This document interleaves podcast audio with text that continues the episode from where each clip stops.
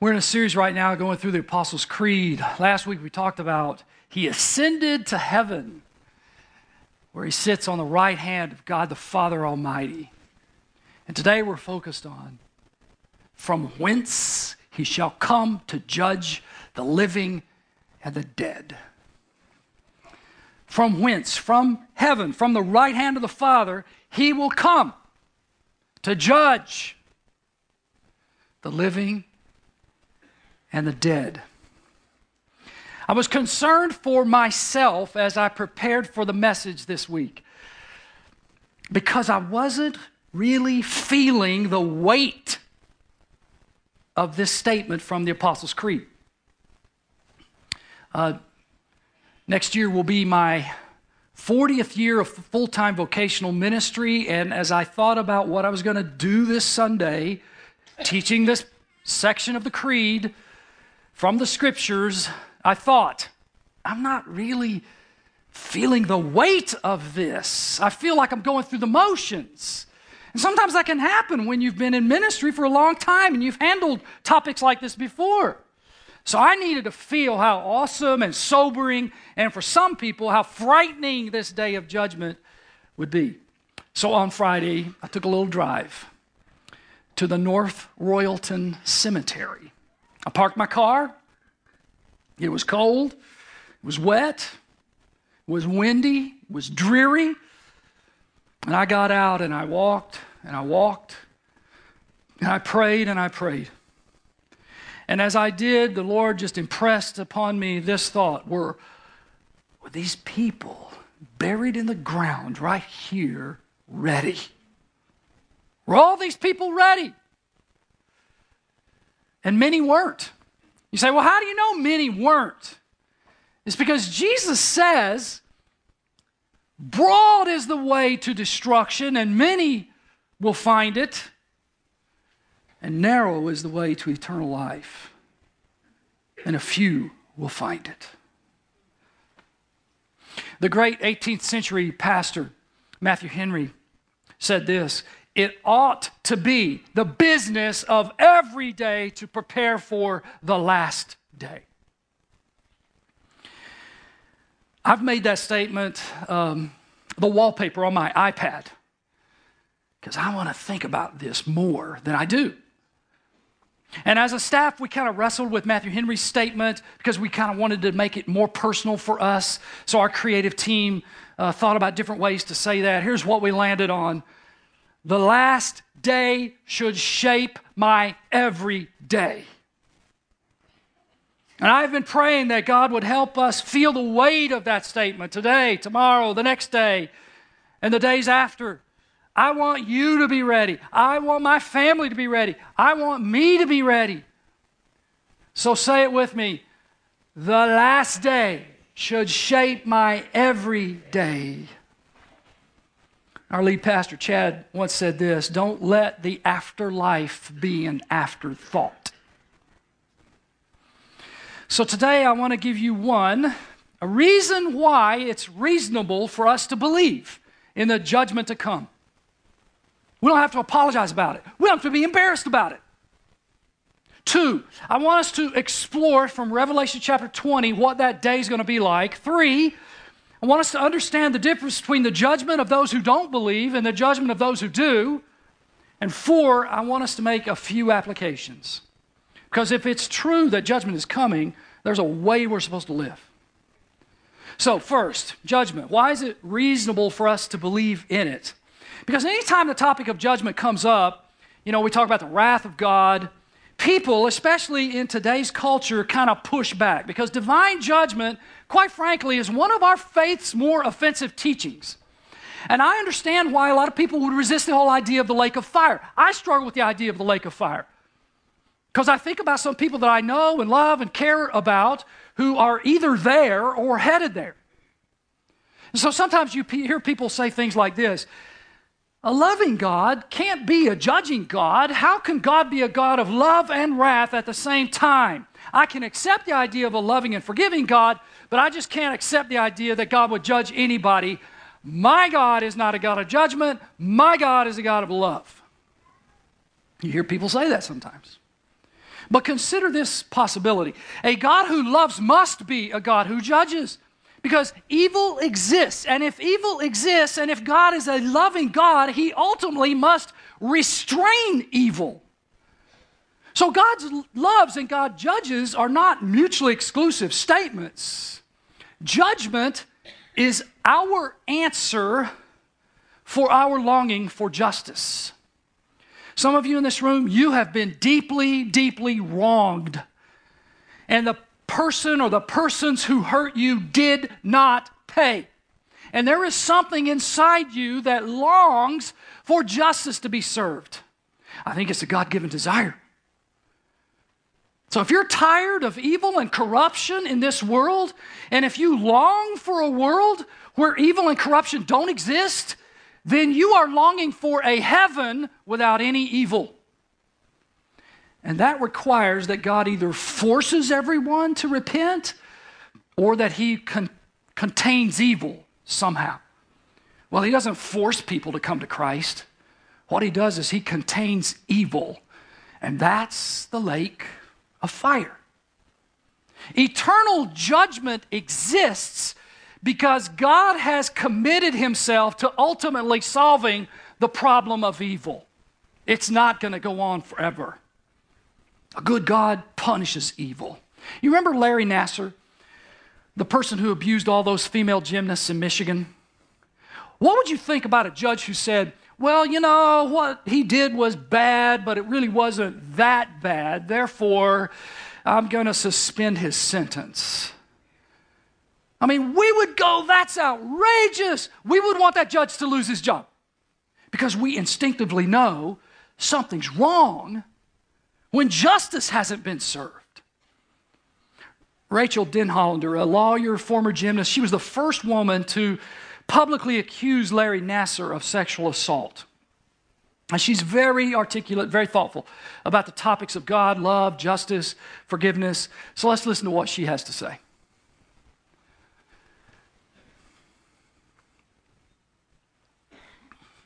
Because there is a moral lawgiver and there is that straight line, there is someone higher than me who is capable of meting out full justice.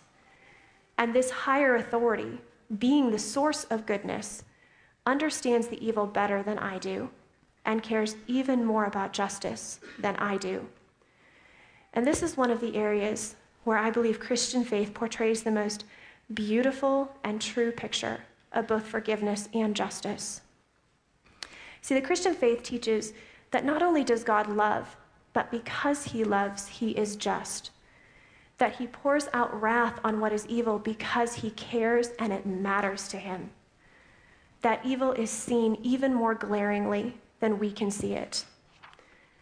Very often, the idea of God punishing and wrath is seen as something negative and vengeful. But what I want you to understand tonight is that punishment for evil, justice, does not happen because God doesn't love but because he does. When my innocence was stolen as a young child, and again as a young teen, God saw that damage and said, This is evil and it matters. It's worth listening to that whole speech. Because she goes on to say, Because I believe that there is a God of justice that gives me the power, the ability, the confidence that I can actually forgive the person who's hurt me. It's powerful. There will be justice for all. God will not allow injustice to go on forever. He will right all the wrongs on Judgment Day. And that doesn't need to be something we apologize for as followers of Christ, as believers in the Bible. It needs to be something that we celebrate. Now, this day of judgment is either coming or it's not. And if it's not coming, the Bible is not true, Jesus is a liar, and none of this really matters.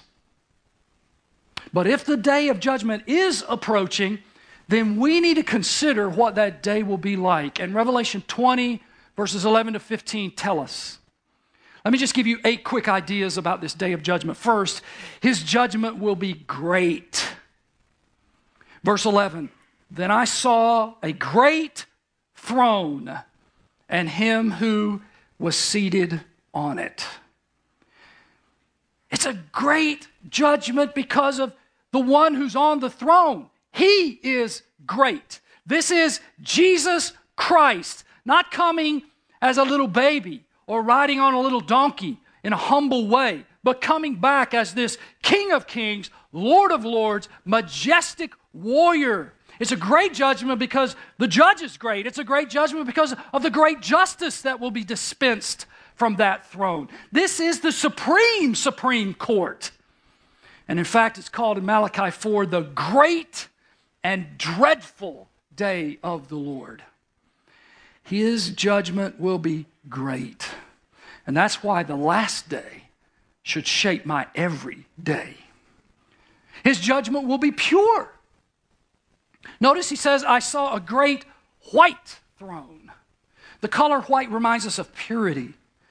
When Jesus judges, there will be no mistakes, no flaws, no errors. It's going to be pure. You won't be able to say, wait a minute, wait a minute, time out. You're wrong about that. This judge comes on a white cloud, Revelation 14. He's riding a white horse, Revelation 19. Then I saw heaven open, and behold, a white horse. The one sitting on it is called faithful and true, and in righteousness he judges. His judgment will be pure. Third, his judgment will be authoritative. Authoritative. Notice what it says in verse 11 again. From his presence, earth and sky fled away, and no place was found for them. What is going on? The old order of things is passing away. And the way is now open for a new heaven and a new earth. And in fact, Jesus predicted this in Matthew 24. He says, Heaven and earth will pass away, but my words will by no means pass away. Think about it. The creation itself is fleeing from the presence of the one who created it. And what's left are people with no place to hide. You can't hide behind a rock. You can't hide behind a mountain. You can't hide in a cave because there are no mountains or caves or rocks. No place to hide. You're standing before the throne of justice, before the piercing gaze of Jesus with his omniscient eyes of fire. His judgment will be authoritative. Malachi chapter 3, verse 2 Who can endure the day of his coming? And who can stand when he appears? For he is like a refiner's fire. His judgment will be authoritative. No wonder the last day should shape my every day and his judgment will be all encompassing. All encompassing. Verse 12 And I saw the dead, great and small, standing before the throne. The dead, great and small, both believers and non believers, both rich and poor, both leaders and followers, both somebodies and nobodies, both you and me. We are all approaching the day of justice. Whatever path in life you take, it will lead you to that throne. The young, who have absolutely no thoughts about eternity, are headed to that judgment. The old, whose bodies are wearing out, are limping to that day. The wealthy, with their BMWs and Porsches are driving to that day. The poor, rags and barefoot, are walking to that day. The Christian who is trusting in the blood of Christ is headed to a judgment, and the unbeliever trampling underfoot the blood of Christ is headed to that judgment. 2 Corinthians chapter 5 verse 10 for we must all He's writing to believers here we must all appear before the judgment seat of Christ so that each one, each one, each one, each one, each one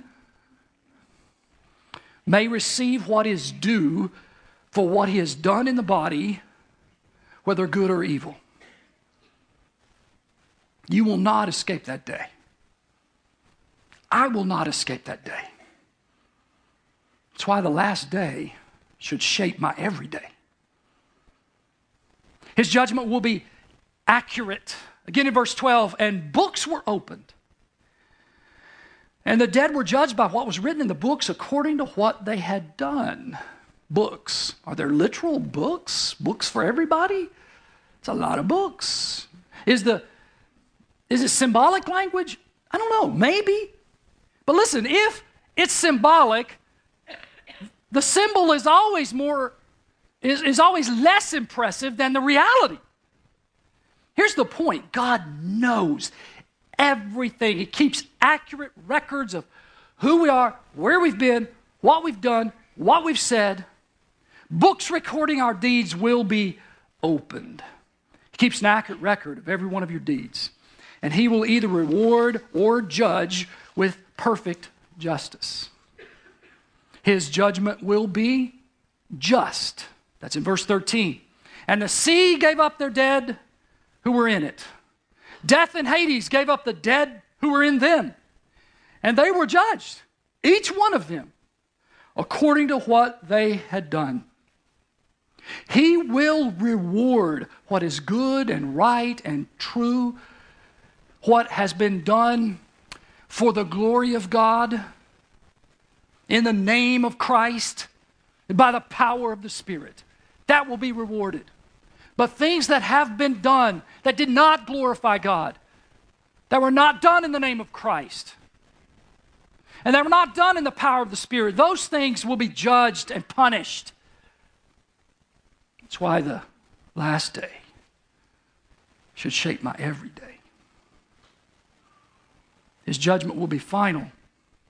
That's in verse 14. Then death and Hades were thrown into the lake of fire. This is the second death, the lake of fire. Listen, your eternal destiny is set when you depart from this world. And that's why we don't pray for the dead. You know, if you go to some funerals in some denominations, uh, you'll be asked to repeat prayers for the dead. But listen, nowhere are you taught to pray for the dead in the Bible. Nowhere are we taught that there's such a thing as purgatory. It's a fabricated neverland. It's not in the scriptures.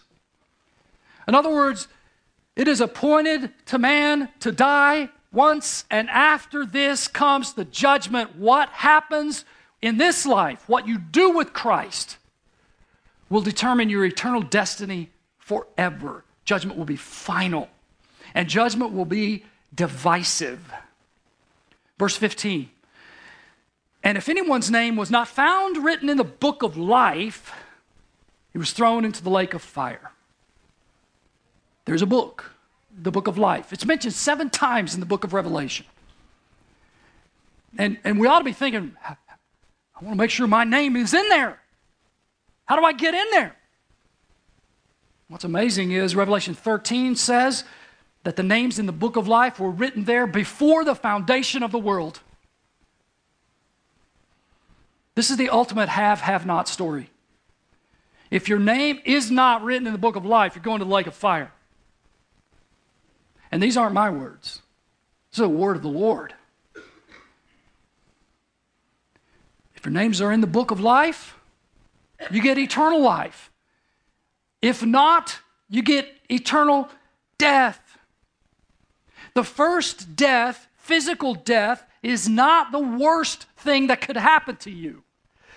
It's the second death, spiritual death, separation from God forever. The lake of fire, that's the worst thing that could happen to you. This is why Jesus said, You must be born again. You must be born physically. And then at some point, you got to be born spiritually. And that's what Jesus is talking about when he says you must be born again. Not just have the physical birth, but have the spiritual birth. He wants to give you new life in Christ.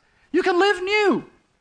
And if you have in you this desire to repent of your sin and put your faith and trust in Jesus and what he did for you on that cross to save you, then and then you respond and live a life of obedience under the lordship of Christ, you'll know then my name was written in the book of life from the foundation of the earth. Whosoever will may come. I heard a pastor one time say this if you're born once, you will die twice the first and the second death. But if you're born twice, physical birth and new birth through Christ, you'll only die once. If you're born once, you die twice. If you're born twice, you die once. Here's what Jesus said in John 3 For God did not send his Son into the world to condemn the world. He doesn't want to condemn, He came to this planet to save. God sent his Son into the world in order that the world might be saved through him. Whoever believes in him is not condemned, but whoever does not believe is condemned already because he's not believed in the name of the only Son of God. Listen, this judgment will be divisive. And maybe you're here today and you don't know Christ. And you might be thinking, what must I do to be saved? I want my name in the book of life. I don't want the lake of fire. One of our members here at CBC, Penny Chappick, tells a story of how the fear of judgment helped her come to Christ. She said, When I was in the seventh grade, my two Sunday school teachers taught a few weeks on hell. It absolutely terrified me. And I knew that I didn't want to spend eternity in hell. They saw me wrestling with my fear and they took the time to talk with me about sin, redemption, and Jesus' sacrifice. And I decided I wanted nothing to do with hell and everything to do with what Jesus was offering. So after praying and giving my life over to Christ, I felt immediate peace and assurance. Maybe today is your day, like Penny's. You say, well, how, how, how, how do I come to faith? Here's a prayer on the screen. There's no magic prayer, but maybe this expresses the desire of your heart. If so, Pray it with me as I go through it. Dear Lord Jesus, I've been living my life as if I will not give an account. I'm guilty. I'm ashamed of what I've done, where I've been, and who I've become. You are judge. Right now, I'm not ready. So today, I cry out to you for mercy. Be merciful to me, a sinner. You died to pay for my sins. You rose again. You are coming to judge. Make me a beloved child of God so that I can be confident in the day that you appear. Please save me. If you cry out like that in any way to Christ, if that's the longing of your heart and you mean it, then that's evidence that your name's in the book of life. God's the one who's stirring you to respond right here, right now, today. And if, if that's you, if you've prayed that prayer, then there's a program, you got it coming in. Check the box on the program and just let us know. Today, I prayed the prayer to receive Christ. Let us know. Or come up and talk to me. Talk to Pastor Dale. Talk to somebody else on our staff. We would love to help you understand what's happened so that you can grow into your new life in Christ. You can live new. And if you've put your faith and trust in Christ, you will be recognized as someone whose sins are forgiven on Judgment Day because you've trusted in Jesus and his death and his resurrection as payment for your sins. Now, if you're a believer already, God's judgment at the return of Christ, He's not going to judge you on the basis of your sins, He's going to judge you on the basis of your works. And some of us will have little to show on, our, on that day. Others, what we did to glorify God is going to be rewarded in a great way. I was kind of reading about this whole idea of the judgment of the believer's good deeds. Because the Bible says that believers will be judged on the basis of our deeds, not on the basis of our sins. And I read something from a pastor in Minnesota, John Piper. And so I've got folders up here. This represents all the A's, everything that you did in the name of the Father, through the Son, in the power of the Spirit. A's. B's, C's, D's, F's. And what's judgment going to be like? Well, he's going to look through the file And some things in the B file are A worthy. He'll pull those things out and place them over here. And some things in the B file are not worthy, and they go over. Same thing with the C's. He looks through. Okay, this is good. This is not so good. He does the same thing with the D's. He's looking for something. Not anything there, not anything here. Okay, here's a little something. He puts it over here. The Bible says in 1 Corinthians chapter 3 that our works can be categorized as wood, hay, and straw, or gold, silver, and precious stones. The Bible says in 1 Corinthians 3 that a fire will come up to test the quality of everyone's work.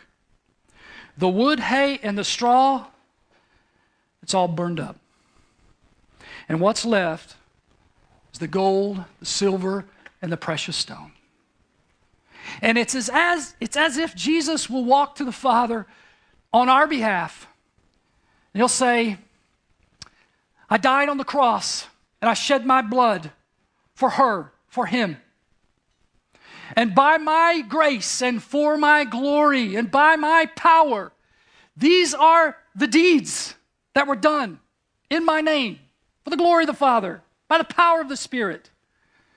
And so, Father, reward my brother, reward my sister on the basis of what I have done. And it's fascinating because the Bible says what we will do with the crowns, what we'll do with our rewards, is we realize I didn't get this on my own because I'm so great. Jesus is the one who's great, and we will cast our crowns and cast our rewards at the feet of the one who made it all possible. Listen, believers don't have to fear this day because it's going to be a day of reward. Now, how you live your life will tell the difference between you going to heaven like this or you going to heaven like I want to go to heaven. like this.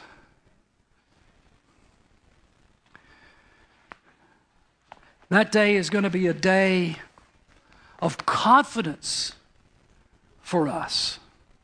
If we're true believers in Jesus Christ, we need not fear. Romans chapter 8, verse 1 says, There is therefore now no condemnation for those who are in Christ Jesus.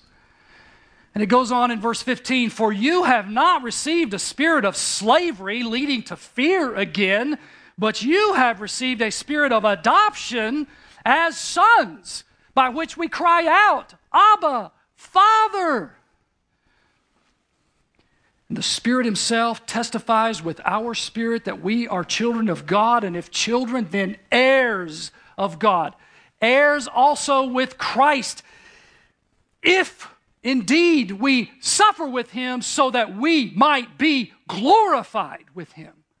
Glory is coming because we have a Father. We've been made children of God, we've been adopted into His family.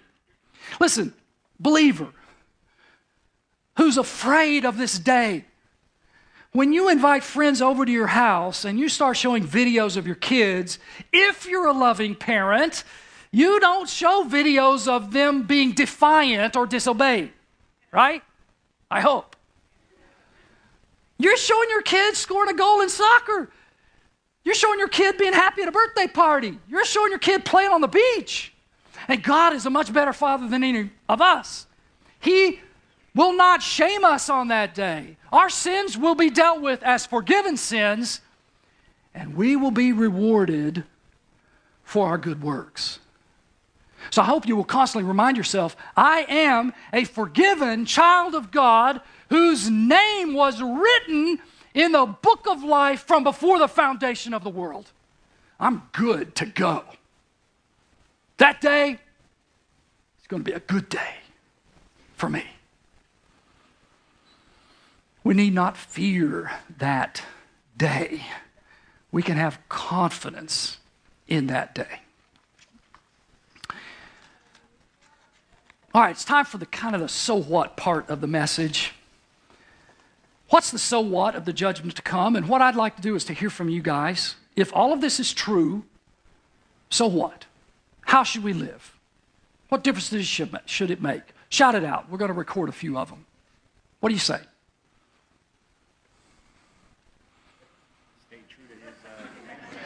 Oh, you tell me you guys are dumber than 8:15 and 9:30 service. Stay true to his commandments. Stay true to his commandments.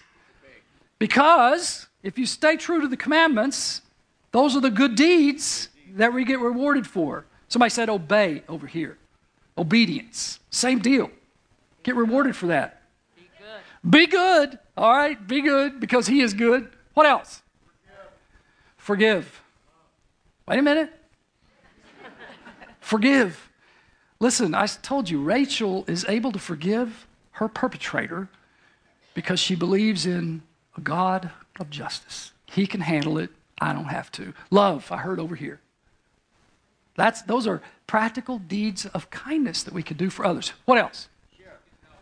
Share. Share Share what? Share your life. Share your love. Share your faith. Because everybody in this room, you know people that are not headed for a good place on Judgment Day. Back over here. Believe. Go make disciples. Go make disciples. All right, you guys are smarter than 8:15 or 9:30. As you can imagine, I got my own three takeaways, okay? Let's see how how we match up. First of all,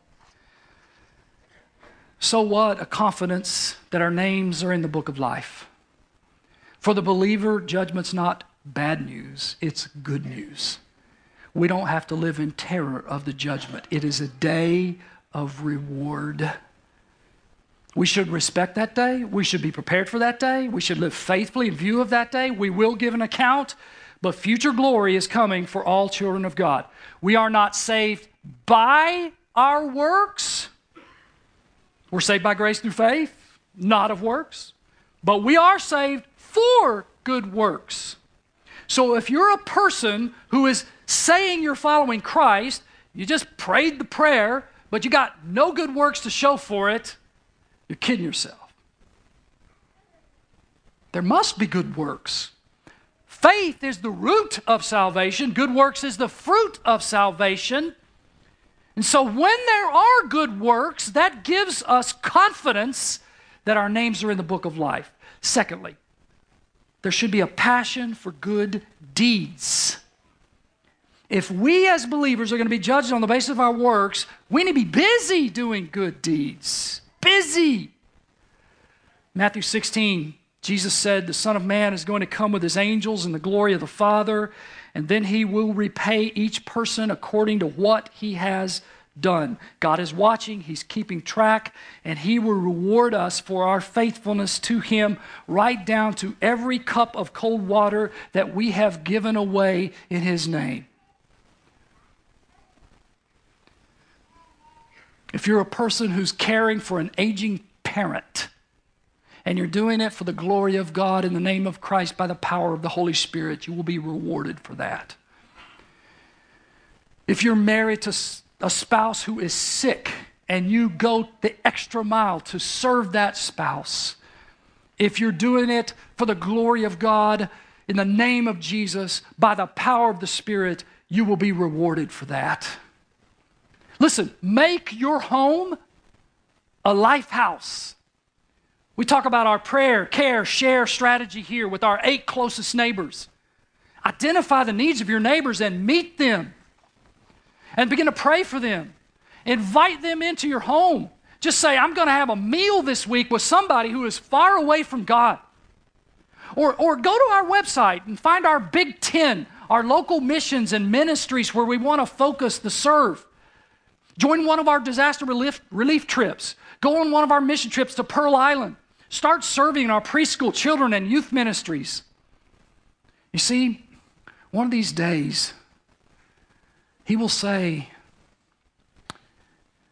When you visited that sick person, you visited me. When you visited that prisoner, you visited me. When you gave a cup of water, you gave it to me. Well, Lord, when did I see you naked and clothe you, or in prison and visited you? When did I see you thirsty and give you something to drink? And he will say, Truly I say to you, as you did it to one of the least of these, my brothers, you did it to me. We need to be people who step up our game when it comes to good deeds, good works. We're not saved by them, we are saved for them because you don't want to get to heaven standing there like this. And so when we say we want you to serve here, it's not because we want something from you, it's because we want something for you. On that day, rewarded with all the faithful saints of all time. And then, third, you need an urgency to win others to Christ. Unless they come to Christ, some of the people we know and love are headed to the lake of fire. And that ought to create a sense of urgency in our lives. Here's what C.H. Spurgeon, the great 19th century London pastor, said If sinners will be damned, at least let them leap over to hell over our bodies. And if they will perish, let them perish with our arms around their knees. And if hell must be filled, let it be filled in the teeth of our exertions. Let no one go unprayed for or unwarned. Ask God to impress this teaching about judgment this teaching from Jesus onto your heart so deeply that it makes you more passionate. It reconfigures the way you see everybody around you. The clerk at Target, the guy when you're paying your bill at BP, the way you live before people, the way you talk to people. Because unless you're you help your friends and family members embrace the good news of receiving Jesus as Savior, they will face the bad news of seeing Jesus as judge. So it's time for us to do some bold praying. It's time for us to have some bold conversations, risk taking, not reckless conversations, with people that are far from God. I mean, you might simply ask somebody, Did you grow up in church? Simple question, easy. Did you grow up in church? And see where the conversation goes. Have a meal this week with somebody that's not ready to face Christ as judge and make a commitment and say, you know what, I'm going to pray for five people, five family members or friends who are not ready to face Christ as judge. We've got these little prayer cards. We've handed them out earlier this year. We brought them back out for today. You can pick one up in the foyer. And it's a place for you to write down the names of people that you're praying for. If you want us to pray for them with you, make an extra copy and we'll stick it into our prayer room. And we will pray with you for those folks. The last day should shape my every day. So look at that screen. Which of the so whats did you need to hear the most today? Can you pick one?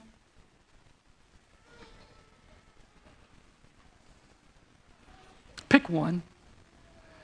And then, right where you sit, quietly, silently, ask the Lord, what do you want me to do about that?